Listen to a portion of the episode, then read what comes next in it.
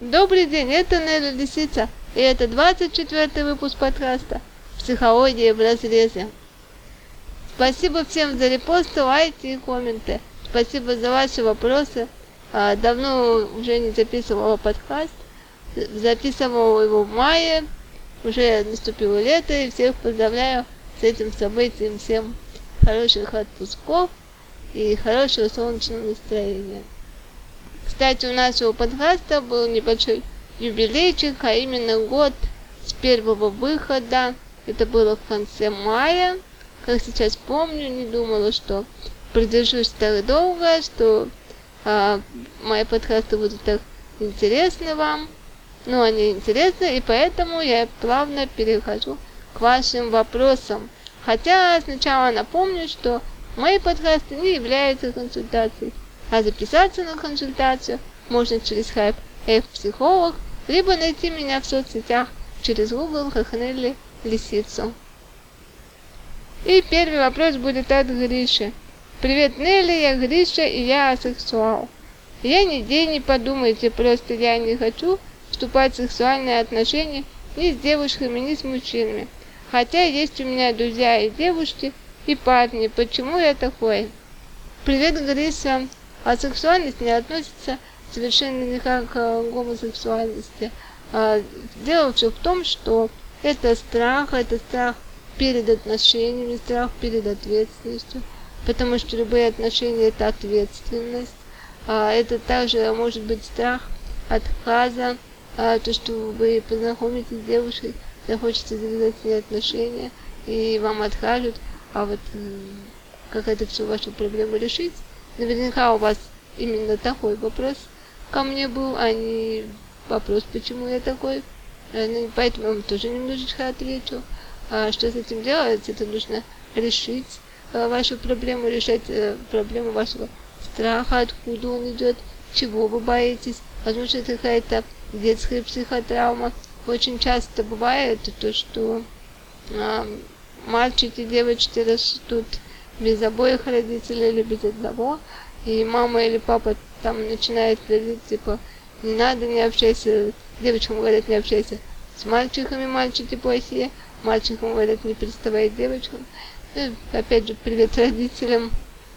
Но только прошу ни в коем случае не пытайтесь сейчас э, свалить всю вину на родителей, то, что они поступали с вами неправильно, то, что они вас сделали такими. На самом деле дело было, скорее всего, не так. А ваши родители поступали так, а не иначе именно потому, что они очень боялись за вас и хотели вам а, всяческого добра и просто думали и верили, что они поступают и воспитывают вас правильно.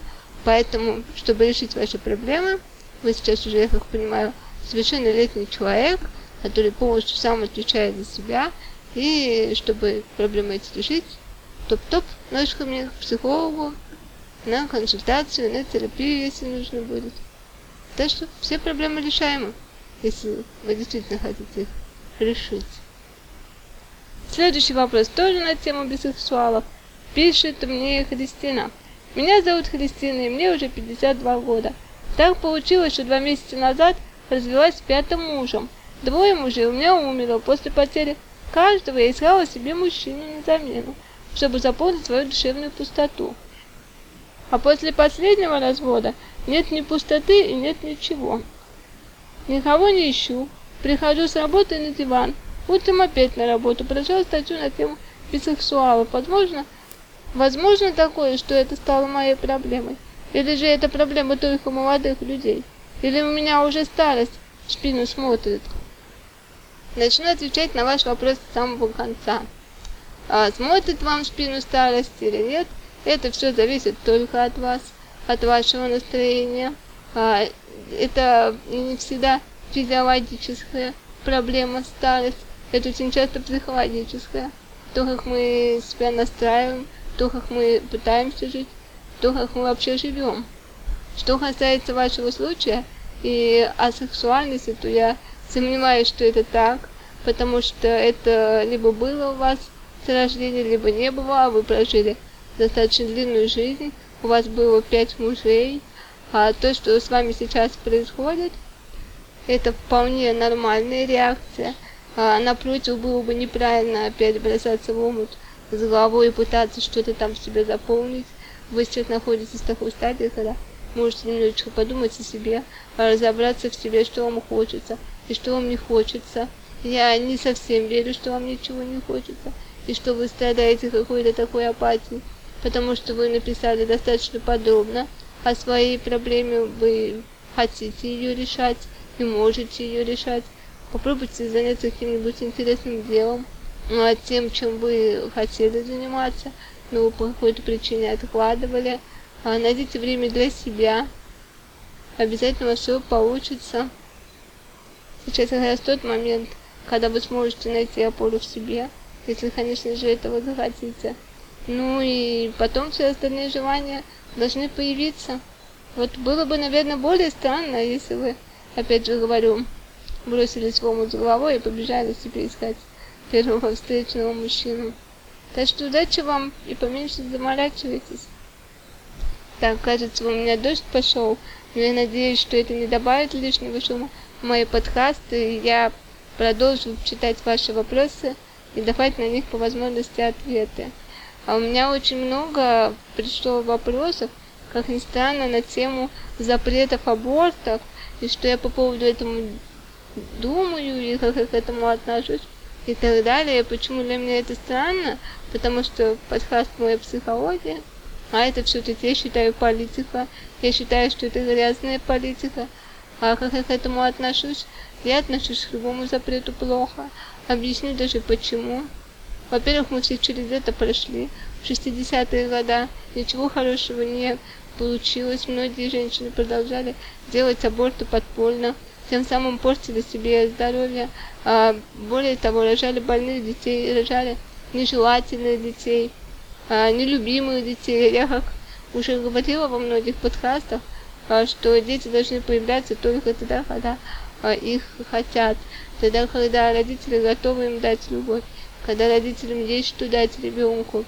А насильственно любить ребенка невозможно заставить. Переполнять детские дома тоже не вижу смысла, потому что оттуда выходят люди с разными психотравмами, которые потом просто не могут э, завести свою нормальную семью, у них всегда какие-то проблемы и прочее. Еще раз скажу, что я против этого закона категорически. Я считаю, что так демографическую обстановку в стране не поправить. Чтобы ее поправить, нужно сделать так, чтобы граждане хотели иметь детей, чтобы у них была возможность выращивать здоровых детей, чтобы была возможность э, выращивать э, и обеспечивать своих детей. И вообще я за то, чтобы просто не допускать до такого, чтобы была нежелательная беременность. По-моему, мы живем в современном мире, и проблем с тем, чтобы предохраняться, быть не должно. Давайте будем цивилизованными. Тему нежелательной беременности продолжить тему желательной беременности, крайне желательной. Тема будет называться и вопросы о суррогатное материнство. Тоже много приходило вопросов а на тему того, что может чувствовать мать, которая развивает ребенка при помощи суррогатного материнства готова ли она стать матерью или не готова, как это хорошо или плохо. Что я по этому поводу думаю? Я думаю, что это хорошо. А, во всех случаях хорошо. Да, действительно, у матери а, с материнским инстинктом могут быть какие-то проблемы, что она может э, быть не совсем психологически готова принять этого ребенка, потому что она его не вынашивала. Но а в любом случае этот ребенок уже желанный, его ждут. И чтобы найти суррогатную мать и завести ребенка при помощи суррогатного материнства, это а, не совсем простое дело, поэтому тут уже можно сказать желание завести ребенка, материнский инстинкт должен быть уже по умолчанию очень большим, чтобы пойти на все это, на всю эту процедуру, на поиски матери, на содержание, и вообще на большие материальные затраты. Поэтому я считаю за, да. Если люди хотят иметь детей, но по каким-то физиологическим причинам не могут, я считаю, что это замечательно, если они могут воспользоваться услугами суррогатной матери, суррогатная мать тоже может э, помочь себе пополнить свое какое-то материальное положение, если это так нужно. Если у нее есть здоровье и сила родить еще кого-то, то я считаю это замечательно.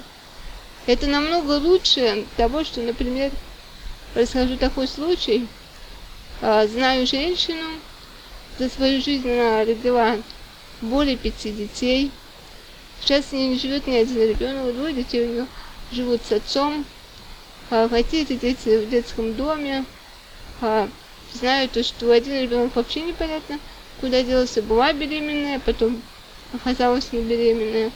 Вот, так что если бы, допустим, такие детородные женщины следили за собой, а, следили за своим здоровьем, занимались бы спортом, занимались бы собой, то могли бы очень много произвести, скажем так, детей для других родителей, которые были бы рады их воспитывать, которым и всем бы было опять же хорошо. Ну нет, такие люди спиваются. Спиваются, у них появляются проблемы. Опять же хочу сказать то, что хорошо бы было, если бы государство всячески поддерживало этих женщин, скажем так, в хорошей физической форме, э, детородного возраста, которые могут э, привести хорошее здоровое потомство, пусть даже если у них там нет каких-то там э, желания самой воспитывать ребенка, пусть занимается тем, что помогает другим вести детей, и всем будет хорошо. Мы живем в цивилизованном мире, мир должен двигаться вперед, мир должен улучшаться, а мы должны помогать друг другу. В общем, думаю, тему исчерпана.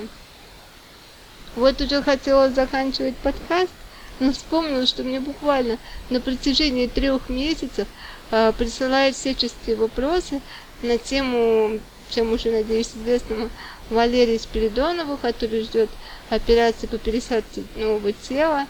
Просто мои подслушатели, видимо, видят, что я в своих соцсетях тоже публикую на эту тему всяческие различные материалы, что этой темой очень интересуюсь. И вопросы в основном такого э, плана, чего вообще я думаю, что будет там с психикой Валеры после того, как ему присадят голову на новое тело. Вот, отвечу очень коротко. Я абсолютно не знаю, что с этим будет, и никто не знает, что будет с его психикой. Могу сказать только то, что я очень верю в Валеру, что его личность очень сильная, что его личность не изменится совсем. Я очень верю, что все получится. Это очень сильный человек, и я всячески его поддерживаю. Ну, на этой ноте я с вами прощаюсь. Напоминаю, что записаться на консультацию вы можете через скайп F-психолог, либо найти меня в соцсетях как Нелли Лисицу. Всем пока-пока. Надеюсь, что услышимся и услышимся скоро.